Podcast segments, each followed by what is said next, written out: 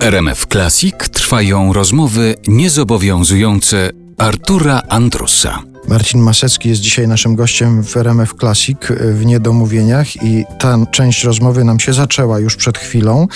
Sprawa tego wsadzania drzazgi takiej w nieskazitelnie przygotowaną muzykę. Ja właściwie jak zastanawiałem się, jak pana przedstawić, to wpadło mi do głowy, że powinienem powiedzieć Marcin Masecki, miłośnik błędu, bo na przykład oglądałem taki film, w którym pan prowadzi próbę z orkiestrą dentą Ochotniczej Straży Pożarnej w Słupcy i pan tam na przykład przykład mówi do tych muzyków: lepiej jak zagracie zły dźwięk, niż jak się będziecie bać i chować. Zapraszam do popełniania błędów.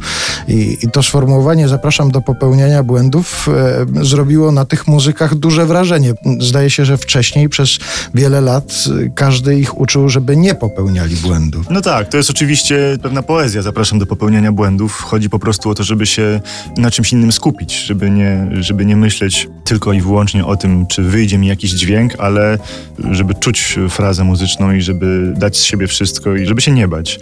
To jest cytat z Ludwika van Beethovena. To jest wolę jak, nie pamiętam dokładnie jak on to y, pisał, ale wolę właśnie y, nieczysto zagrany pasaż niż zagrany bezdusznie, jakoś tak. I to jest zresztą hasło też niewymyślone przez niego. W sztuce często ważniejsza jest intencja niż y, realizacja.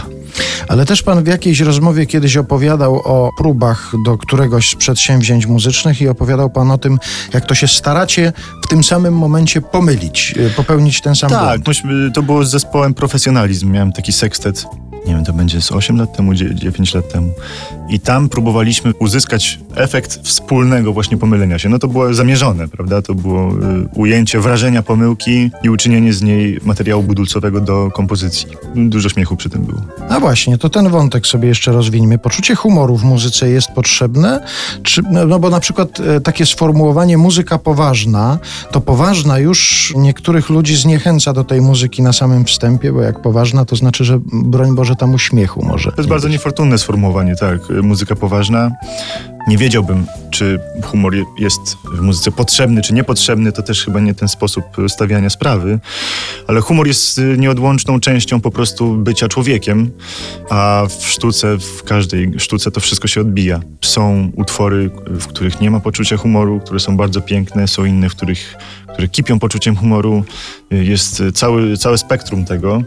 Natomiast zawężanie rzeczywiście, tak jak tutaj pan mówi, zawężanie całej historii europejskiej muzyki klasycznej mm, do funkcji właśnie takiej poważnej, no to to jest po prostu odjęcie jej odcięcie jej jednej z nóg. No, zwłaszcza, że zdaje się, że to jest jedna z ważnych cech, z ważnych e, potrzeb e, ludzi. To znaczy ludzie potrzebują radości chociażby przez muzykę e, wyrażanej. Tak, no w tyłu ci wszyscy wielcy tak zwani, wszystkie te Bachy, Mozarty, Beethoveny i Haydny, to wszystko byli po prostu bardzo dowcipni ludzie i w ich twórczości to jest. To jest po prostu część bycia człowiekiem istotna.